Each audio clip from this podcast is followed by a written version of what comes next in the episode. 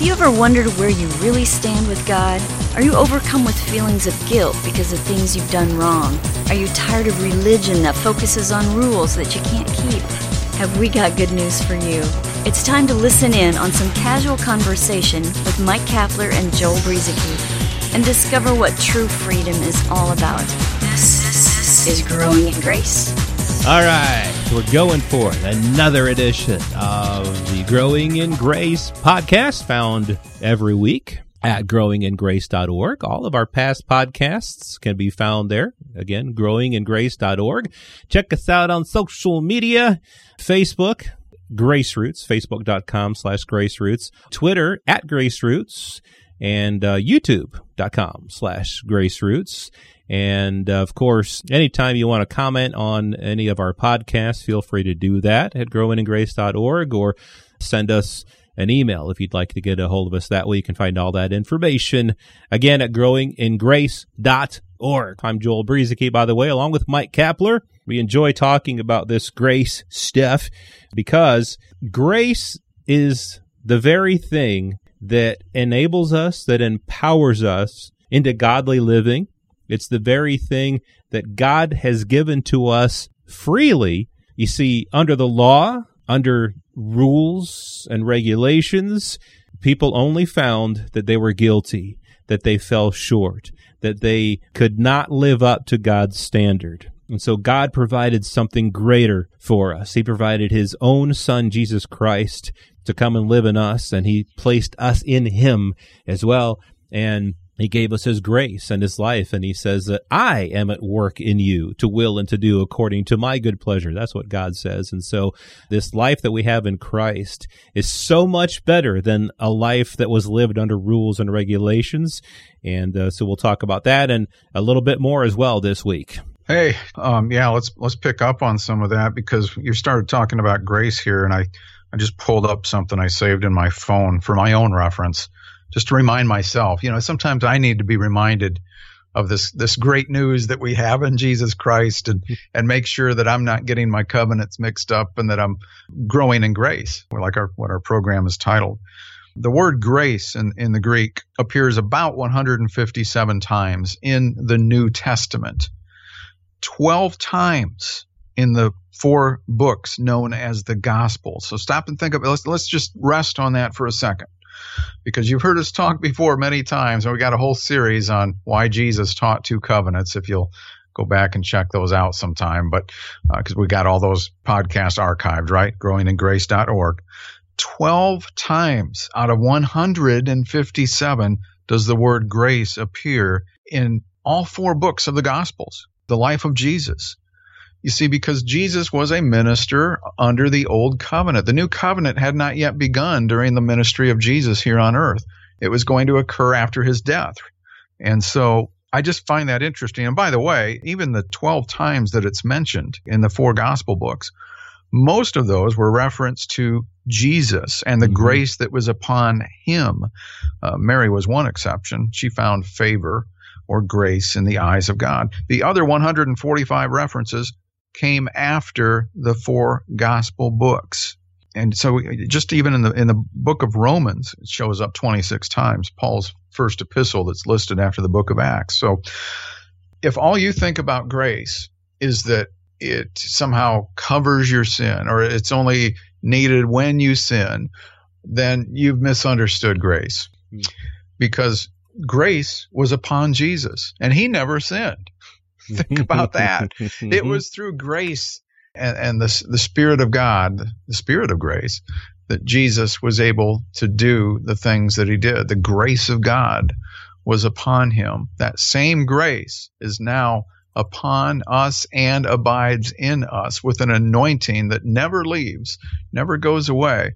And speaking of never leaving and never going away, is there anything, Joel, getting you back into the conversation here, is there anything that can separate us from God as a believer in Christ, with Christ in us, is there anything that can separate us? What about sin? What about that one, Joel? Huh? What about that? well, hey, if uh, we were to spend the the rest of this podcast talking about the things that can separate us from God, we would basically have silence for the rest of this podcast. We'd be done, right? so we have about let's see, eight eight and a half minutes of silence left here. Because that's that is that is good because you will hear preachers. I have heard this, and I know that our listeners have heard it too. Quoting from Isaiah or quoting uh, something else from somewhere else, or just saying it on their own that your sins have separated you from God. And so until you stop sinning, then uh, you're separated from God. You've broken fellowship with God. Because you've sinned, you've broken fellowship with God. That is a not so small teaching in the church today. I think it's rather prevalent, at least in one way or another. Maybe some preachers preach it in a big, huge, way legalistic way. Like uh, that's the emphasis of their ministry. Other people will uh, First John one nine you, uh, saying that when you've sinned, you've broken fellowship with God, but you can confess your sins and then you're you're back in fellowship with God. A complete misunderstanding in our minds of what First John one nine really is. We've talked about that on the podcast in the past, but the main thing is that there is nothing not even our sin that can separate us from God. Because here's the thing here's what happened in Jesus Christ, something major happened. it wasn't just that grace covered our sins like you were talking about. See, that's what I used to think. I used to look at grace as something that was kind of on the shelf over there. And then whenever I sinned, I would get grace out and thank God for grace because his grace covers my sins. But no, grace is so much more than that. It's not that our sins have been covered, but through Jesus Christ, our sins have been taken away. Between us and God, there is no sin that he sees. Yes, he knows when we do things that don't line up with his character, with who he is, with who we are in him but he doesn't hold that against us. He's taken it away. He's taken our sins away. What the Lord really wants us to do, you were talking about growing in grace. Growing in grace is not a matter of our sins becoming less and less and our righteous deeds becoming more and more. Although there's nothing wrong with that. That's a good thing. But growing in grace is realizing and understanding more and more what Christ has done on our behalf and who we truly are in Him, apart from what we ever do, good or bad.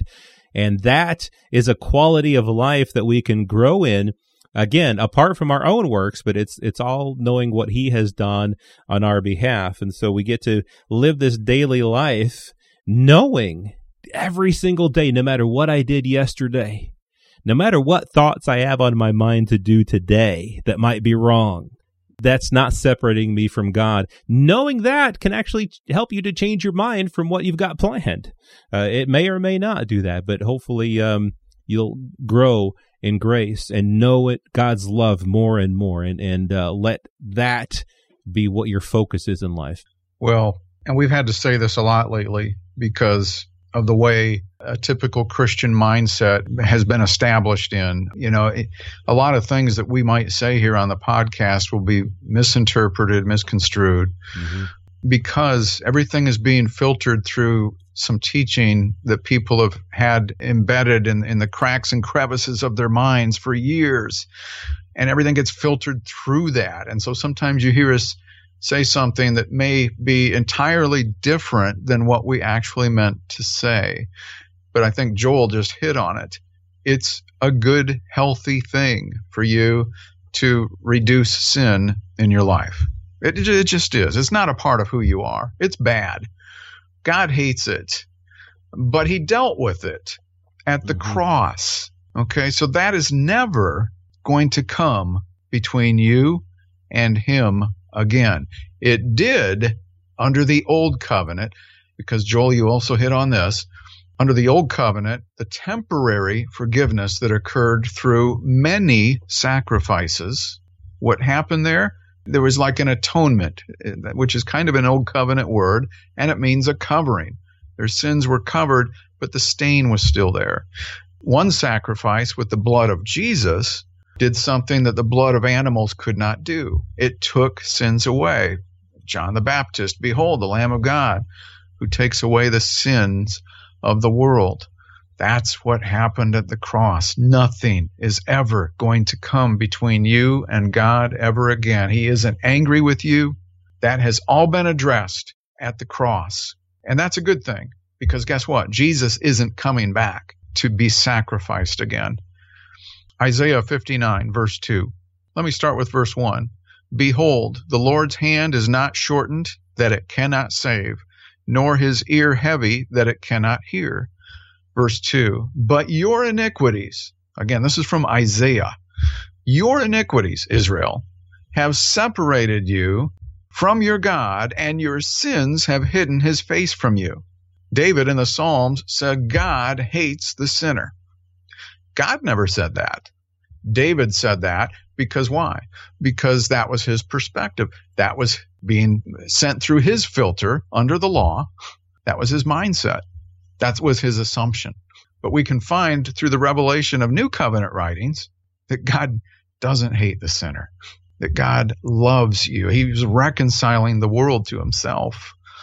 And, and, he accomplished that through the blood of Jesus Christ. I used to know somebody who had this written in their Bible. It said something like, This book will keep you from sin, and sin will keep you from this book. That is not an accurate statement. Not under New Covenant Christianity, it isn't. If you're going to jumble the two covenants together, which is the wrong thing to do, then you're going to get confused and lost and frustrated, even condemned and feel guilty. But we're in a better place than that. And uh, boy, the, this one went pretty fast. yeah, they they always do. It's always good stuff when we talk about the love of God, the grace of God, our sin being taken away. Again, that that one sacrifice of Jesus Christ. I mean, trillions and trillions and trillions of sins that have been committed by mankind throughout history. I don't know how many thousands or millions or billions or trillions were committed by Israel in the, the period from when the law started up until the time of Christ and even up until now. But the blood of bulls and goats could not take away those sins. The blood of bulls and goats was, was more of a shadow of a, of a sacrifice that was needed. But the one sacrifice of Christ after after all those sacrifices of animals couldn't take away sin, the one it was one sacrifice of Jesus Christ that took away the sins of the world. All of the sins that you've ever committed taken away by the one sacrifice of Jesus Christ. That is some powerful stuff. That's grace. That's not just sin being covered. but that's your sin being taken away. And so that's something that we can uh, be thankful about. And it's not something that leads us into licentiousness or into thinking we can just do whatever we want. For me, it, and for millions of people around the world, it, it causes gratitude and thankfulness to God. And it makes us want to know Him more and more. If His grace is that powerful, that it can take away our sin. His, His grace is powerful that it can help us in our daily lives and our daily living. So uh, there's more to be said about all of this. We'll share some more next week right here on Growing in Grace. This has been Growing in Grace with Mike Kapler and Joel Brueseke. Heard online through various internet sources around the world each week. To access hundreds of past programs, visit graceroots.org. Share it with a friend and listen again next week for more Growing in Grace.